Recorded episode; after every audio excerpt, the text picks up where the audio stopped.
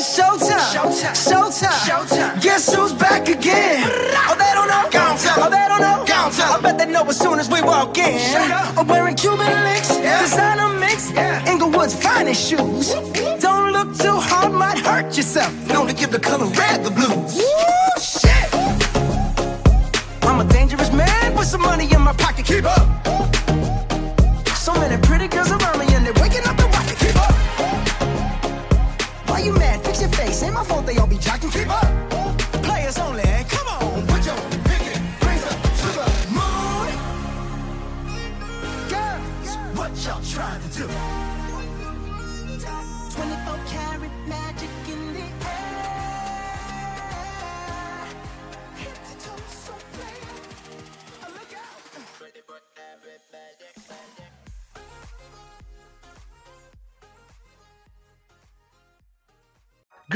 Everybody. This is Patrick Sullivan with Entrepreneur Lifestyle. It is 4.30 in the afternoon or late evening, I guess you could say. I'm sorry I'm a little late today. I had a busy ass day today. I, I just, honestly, I couldn't think of what to talk about today. I'm just like, I, I have all this stuff I've talked about and I don't want to repeat myself and I'm trying to get people to tell me what they like. But of course, you know, it is what it is, guys. It's all good, you know. But I, I came up with an idea. I said, you know what? I'm to get a little personal today. I'm to talk about something that I've struggled with all my life and, uh, I'm to get a little deep into my life and tell you where I came from and what I went through. And today I'm to talk about drug addiction. Uh, it's going to be a tough, touchy subject for me because simple reason was I am an addict. I have been an addict for a long time. I've actually am just to say happy, just for me to say this happily, I have, I am t- almost 20 years clean off opiates and I am just, I think I'm a little over five, about five years now off alcohol. So I give myself a round of applause. You know, I'm just joking. I'm just joking. but it's been, it's been, it's been a uh, really, it, it has been a, a road for me, a tough road. You know, I am, uh, I, I, alcohol was huge for me. Opiates was a long part of my life, but I mixed it with alcohol. So of course, by doing that, it allowed me to kind of escape. And I was escaping all my life. I was just trying to figure out where the hell I, where, where I was kind of I went through an identity crisis, I guess you could say, when I was in school. You know, I uh, and I always sniffle, guys. I'm sorry, I sniffle a lot. You hear that a lot. I'm not doing coke or nothing like that.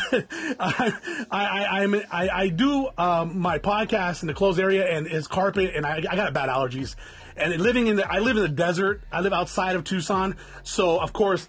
The dust out here is crazy, and I just I am allergic to dust, so I'm, I'm sniffling. My nose runs. I'm sorry about that, but uh, anyways, guys, um, you know, I went through a lot. You know, I went through a lot personally. It wasn't necessarily outward. People always saw me smiling. I'm that kind of person that just, you know, when I get around people, I love people. I love being around uh, crowds of people. I love making new friends. I just love people. You know, I just love people. But, you know, in- internally, I was struggling with this, this addiction for so many years. You know, drinking, I was never a, a mean drunk. I never went out and beat people up or anything like that. But what I was, I was like the life of the party. I'd have fun, but then I got real loose with my money. Hey, let's buy everybody alcohol. And, and I went through three, I go to three to five hundred dollars a night just on buying everybody drinks.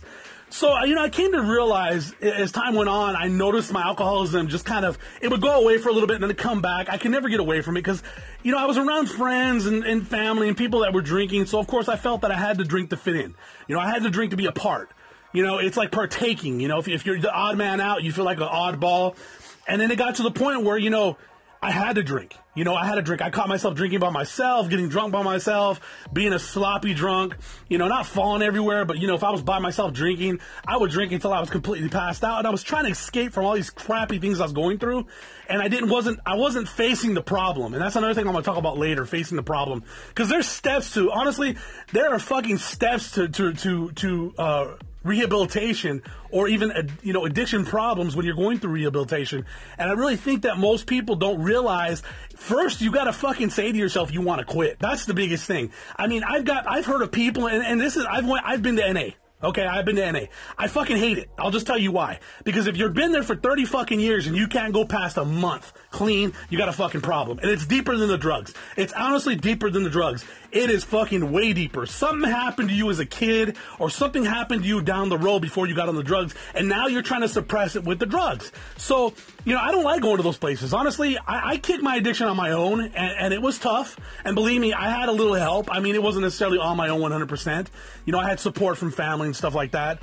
But I hid it for so many years, so I was kind of like, I didn't want to tell anybody about it, so I kind of I kind of did it on my own. I got really sick and I ended up losing my spleen.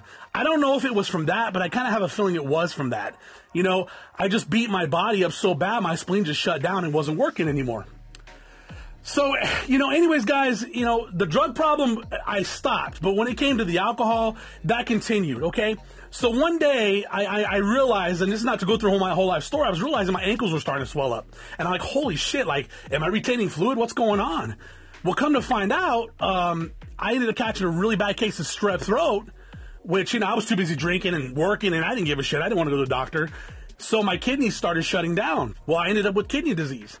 And people say, well, is it because of the alcohol? It could have been a part of it. I mean, that could have helped it, but they, they've diagnosed me for having something called glomerulonephritis, which actually shuts your kidneys. Your kidneys get attacked from get the blood gets poisoned. It attacks your kidneys and it shuts them both down.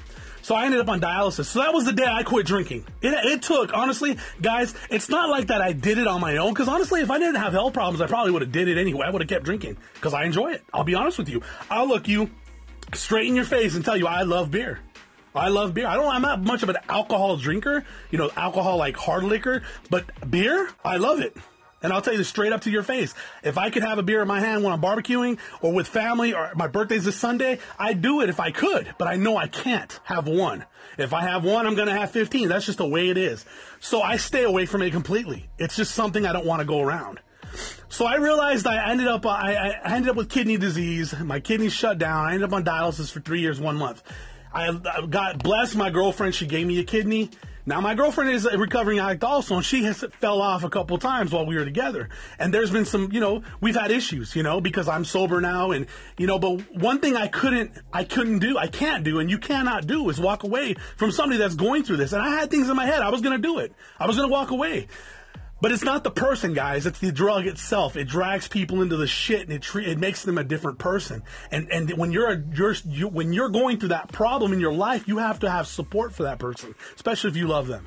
And a lot of people don't realize, oh yeah, she's fucked you over twice. Okay, yeah, okay, truth, it did happen. But at the same time, we have to realize you got to show compassion and love towards somebody that has a problem.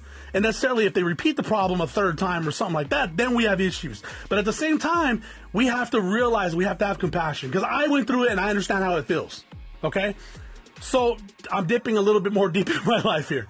But at the same time, guys, the alcohol issue and the addiction issue is a tough thing to deal with. We, you know, as, as human beings, don't realize that we are addicted to alcohol. And I'll tell you, I'm going to give you some signs. And some of you are going to disagree with me because a lot of you are going to say, oh, I quit. I could quit when I can. Bullshit. Can you stop drinking when you're stressed? Can you not use a chemical when you're with family and friends having a good time? Do you think in your mind that this is not a problem? Do you realize you have a repetitive habit and behavior of using a chemical or having chemical dependency? You are an alcoholic you are an addict. Period. The end. Period. The end. You know, if you if you if you if you walked him up to my face and told me I can quit when I want, you're an addict. You're full of shit because those are the words I use too. Oh, I can quit when I want, but then I was right back on it. Oh, I had a bad day at work. Oh, my life is stressful. I have to have alcohol. What the fuck? You know, now I, I realize the bullshit that I used to feed myself as a, as an addict, as an alcoholic, and it was just to justify my problem. If you could take your life and be chemical free for at least three years, like I had to, I was forced into that by my health. I could have died. If I continued to drink while I was on dialysis, I would have died. And I didn't want to die. I'm not ready to die. But realize if you can't keep yourself away from alcohol, let's just throw let's just throw it. Not even Lent. I hate when people do that during Lent. That's just stupid. Oh, I'm gonna give up soda. I'm gonna give up meat. Give me a fucking break. Give up your main addiction, alcohol. Give up that. And let's see if you'll go back to it. Give it up for a year. I guarantee you'll never go back ever again because you'll realize your life will change. Your focus will change. Your heart will change towards things that are that that, that you love. Your your worries will change. What'll happen with your addiction is it'll no longer it'll be an addiction, but it'll no longer be the forefront of your life.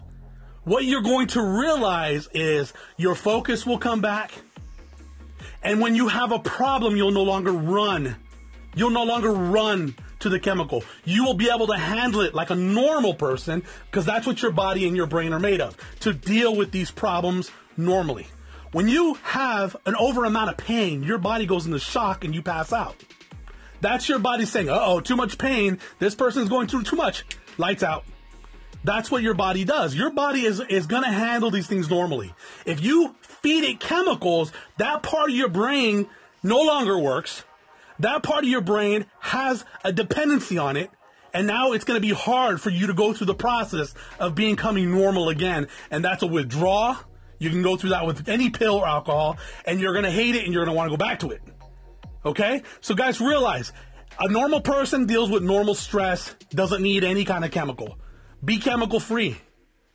Okay? And that's what I try to let people know is that this side of the tracks without the alcohol is okay. Now, I know people that can have a drink here or two and be okay. But if you need this every weekend, if you need it every day, you got a problem. If you need it when you're stressing and you just say, oh, I have a couple beers after work, I'm good because I had a bad day, you're, you're, you're an alcoholic. Period.